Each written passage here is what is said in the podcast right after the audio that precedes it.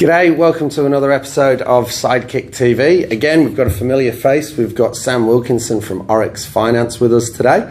Uh, the reason that we're doing this video is this came from a chat that we were having the other week, isn't it? That's right. Uh, we were talking about what business are you truly in? It's very easy when we run businesses to, to think that we do a certain thing, um, but ultimately we, um, uh, you know, what does our client value? So it's a bit of a broad context, um, but uh, with Sam's experience in both, you know, finance from a banking perspective, uh, even vehicle sales, which is something that we both share uh, from a number of years ago. Thanks for bringing that up. um, you know, with the ANZ Bank and with Oryx as well, Yeah. obviously, this is something that uh, we see really regularly. So, um, Sam, I suppose one of the first questions um, I'd ask you would be, you know, w- w- you know, where do you see it that perhaps people are looking, looking in the wrong place for, you know, what business they're truly in? yeah, good question, Rick. And again, thanks for having me. I'm glad that we're not one and done. yeah. So second time round. So thank you for that. Uh, look, I think it's really easy in business to fall into the trap of trying to do too many things. Um, and trying to diversify really quickly and grow really quickly, and um, that comes with some pain.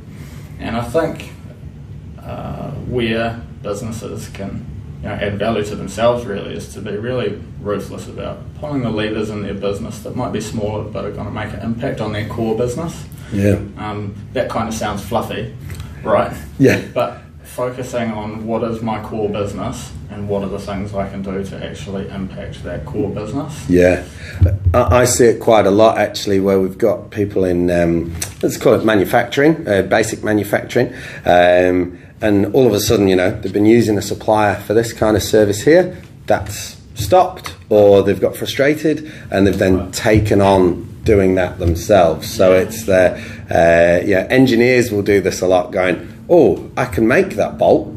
Yeah. Right. cool, make that bolt maybe, but actually your core business is over here selling these widgets. Yeah. You can already buy that bolt.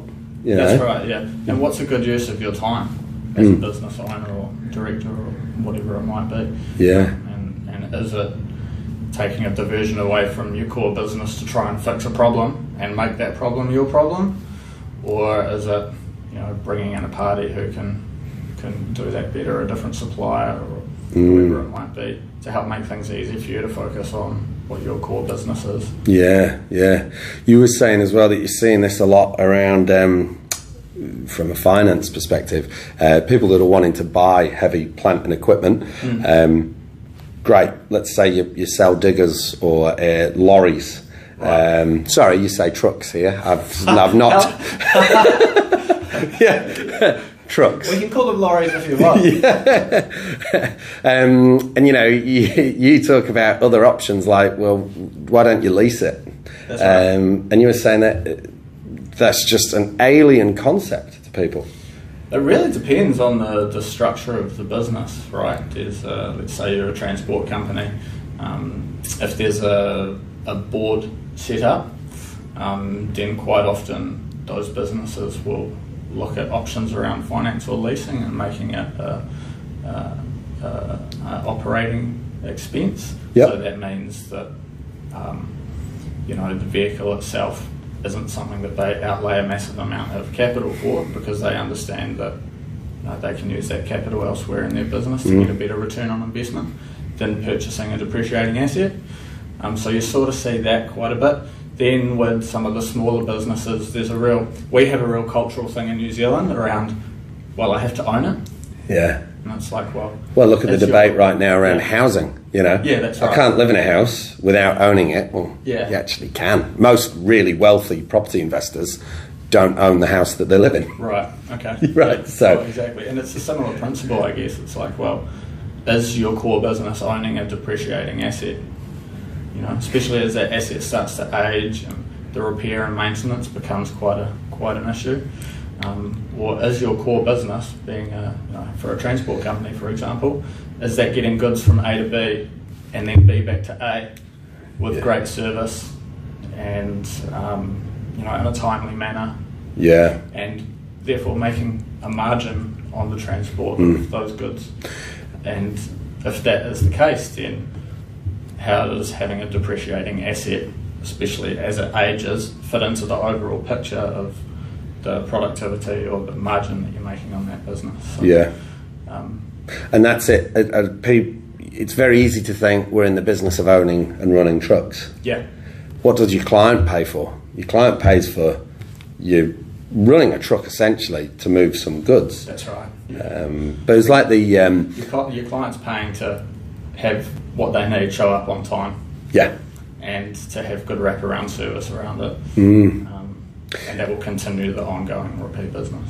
Yeah, that then makes me think as well, um, and it was another example that we were talking about with this is what then does disruption look like in your business? So we've spoken about it from say owning using assets then we might start thinking about what that asset class might actually be right. um, it's the the New Zealand Post scenario for me which is I believe New Zealand Post thought their business was moving parcels and letters around the country. Uh, then telecom as it was created extra email domains and um, you know email was launched uh, around New Zealand and all of a sudden big businesses and uh, and, uh, and others you know consumers were sending emails not letters. Now it wasn't that someone came and started doing NZ Post's job by delivering more letters no. it was that letters kind of stopped because what was actually wanted was the data.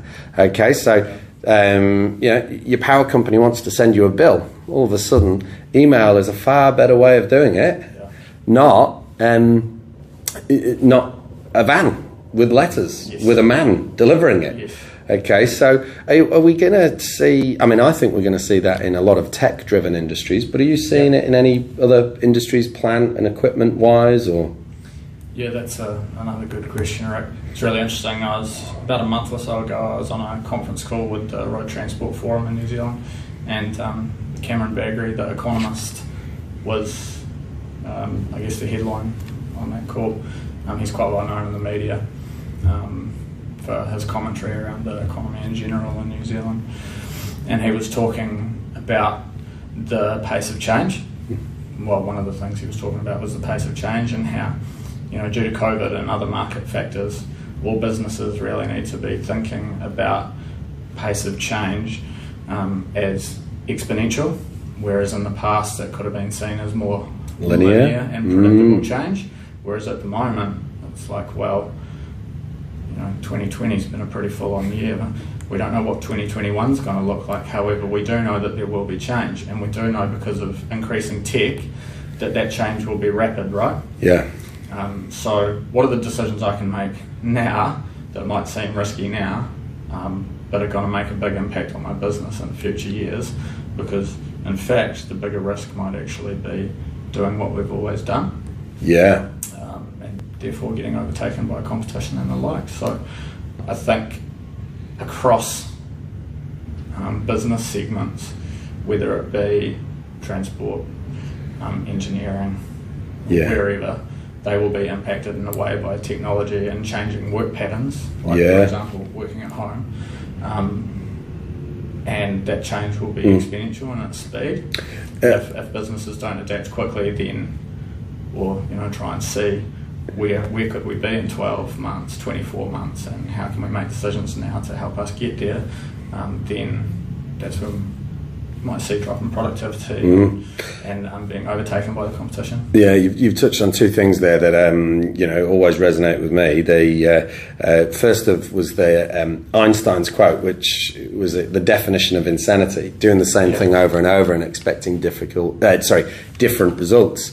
Look, I actually think um, that's not going to be the case soon. I think if you do the same thing over and over and over again, you are going to get different results, but they're going to be diminishing results. Right. Yeah. right? I think that um, change is going to be thrust upon us at such a rate that we just have to embrace it or get wiped out. Um, you know, Darwin's theory, then, really. Yeah. Um, but the other thing you say is there too about um, changing working habits. Okay, so working from home. I mean, we're on Victoria Street here, and you look around. Um, ignore the other accountant's logo in the background, okay? Um, but there's, there's yeah, uh, there are a number of um, empty uh, buildings around us here now. This working from home mentality, that is not going to help any of these.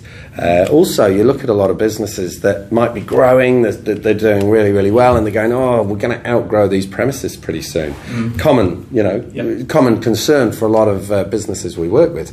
Now, well, actually, you might not. Um, is it Vodafone that if all of their uh, team tried to go to the, the office one day, they'd be like 30% understocked for desks? Mm. So, actually, can we be nimble? Can we look to reduce costs here? Yep. It's that whole thing again of being so aware of your finances, going, what is a necessary expense? Do I need to go and spend two thousand dollars a workstation, uh, right. plus plus your screens, plus this, plus the the actual space of probably three hundred dollars a square meter to have it, right? That's right. Yeah. A year, or do we go into uh, flexible working situations? Do we go into yeah um, having more people working away? I just think really it comes back to that holding on to your cash for the most part, yeah. um, and looking at what your business needs to survive and what people value. So, of course, that's another thing that was actually mentioned on that, that conference call by Cameron Bagrie is that um, a lot of people holding on to their cash at the moment is um, their form of risk mitigation. Yeah. yeah um, as opposed to you know, going out and spending it per se, they're just sort of seeing what happens. Yeah. Um, with, the, with you know, the, hopefully a resolution to COVID coming up next year, mm. um, at least in the short term. But I think we're going to see, you know, with this vaccine news that things start to free up a little mm.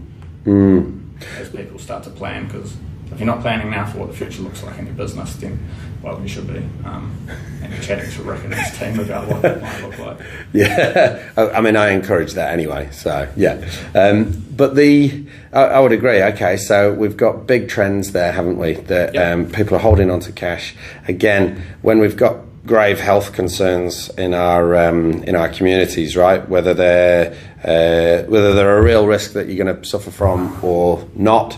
You know, you might think, well, it's not going to affect me. I'm not 75. Well, actually, that might be one person's view, but uh, someone in your team that's got a 75 year old um, you know parent living at home, they've got a completely different lookout on this.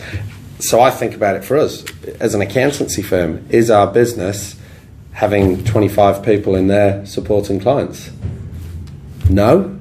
Are they going to see this video? oh no, I want them all to still oh, stay okay. stay around, and, and, there aren't 25 yet. But um, but you know, it's actually no, it's probably 15 people in there, 10 people out and about seeing clients, yeah, being right. you know being interesting, having meetings, yep. learning their business. Yep. Do you need a, a, permanent fixed desk for everyone? Well, right now yeah, we kind of do because it's the, the the norm. But actually, it would be a sensible evolution to think not. Mm. Yeah. Um, and, and this was something that we've been considering here was around, right, we're pretty much full now. We've got three people joining us in January. We're full. What next? Yeah, sure. I haven't asked myself these questions yet of going, do we just be more nimble? Desk yeah. chair. Yeah. Yeah. Yeah. And uh, I guess to add a layer onto the question you asked me before about you know change and are we going to see much, especially in the you know a lot of the businesses that I deal with around the transport industry. Um, we see huge changes in technology coming through with um, you know trucks and what they actually provide in terms of uh, health and safety to businesses and comfort to the drivers and um, risk mitigation. So think that there is huge change in that industry. Yeah. Like there's some of the latest you know, models and manufacturers that are coming out might have 20 or 30 computers in that in that vehicle um, to help the vehicle be you know more efficient, mm. safe, provide better comfort to the driver, and then oversight to the business on what is happening with that vehicle and. Um, then you've got the emissions side of things, which obviously with Euro standards, uh, impacting the industry as well, with manufacturers being forced to, um, and rightly so, be mm-hmm. as efficient as possible with the vehicles that are coming through. So, what you end up seeing is that even in an industry like trucking, the speed to obsolescence of the product itself mm. is rapidly increasing. So if you go and buy something now that might cost you, you know, 400 grand, what's that going to look like in five years? What's it actually going to be worth? Yeah. Is that a good use of all that capital that you're going to spend up front? Yeah. Um, whereas if that's not actually my core business, could I get better return on investment from using that 400k in other ways? Yeah. And leasing this vehicle. Um, so, and I can include my, you know, my repairs and maintenance, and fleet management, and everything within that monthly package. And then five years down the track, I can go, oh, actually, this new model that's coming through has better technology, better emissions, it's better for my company, for my staff, for all of these reasons. Mm. And we're just going to, you know, slide into this one. Mm. Or we have the option to purchase the one that we've had, but actually, mm, Like- the newer one probably makes a lot of sense for our business Yeah. um, because you see, you know, with you know, vehicles spending time off the road as they get older, that that's a massive cost to the businesses that I deal with. So, Yeah. Uh, we see that. I mean, um, you know, w- one of the most uh, struggling businesses we ever worked with in that um, space, it was struggling because it had old kit. yeah, Inefficient, expensive, would break.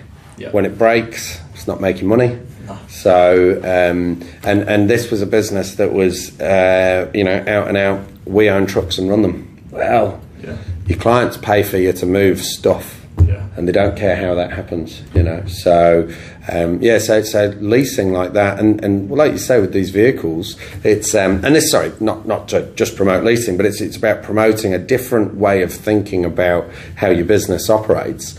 Um, it, it, coming back to what does your client really want, and then what does your business really do? And uh, I think a lot of people don't want to say, "Well, we we own a lot of heavily polluting, unsafe vehicles to move things around." that's right. yeah, absolutely. yeah. Yeah, that's Um, not a great stigma. No, no. Okay, and so um, look, I mean, hopefully this has been uh, useful for yourselves. It's I want every business to really think about this. Think of it in your customers' eyes, and especially when we go into the um, into the Christmas break, you know, next week. Um, what does your customer actually pay for, and does that actually match with what you pay for in your business? You know, who likes go, turning up to the accountant and going, "Oh yeah, we pay for all this lease"? No one, right? Um, the you drive past the logistics business and at the weekend and you go, "Oh, all those trucks look beautiful, all lined up like that." But my head ticks over and goes, "There's ten million dollars worth of trucks there. Yeah. You know, that must be expensive to to use or, or what have you." So you know, really, I think just consider now truly what does your client pay for in your business and really wrap your business around that It could well be worth spending a bit of money with your accountant, hopefully, Rick and the team, and say, hey, look, I'm going to spend X amount here, but help me save over the next financial year. Help me save more. yeah Um, I've always found that from feedback from businesses that I deal with that a decent plan with your accountant and a bit of money spent with your accountant is a good return on investment um, because then they can look into things and help you be proactive instead of reactive um, and really make the most of you know those little levers within your business that are going to make an impact on your own bottom line. So that would be um, yeah, definitely Cool. a recommendation that, that I would make. mm, awesome. Thanks. Cheers sam. You're welcome. cool. Thank you everyone for watching. All the best. Have a great christmas and new year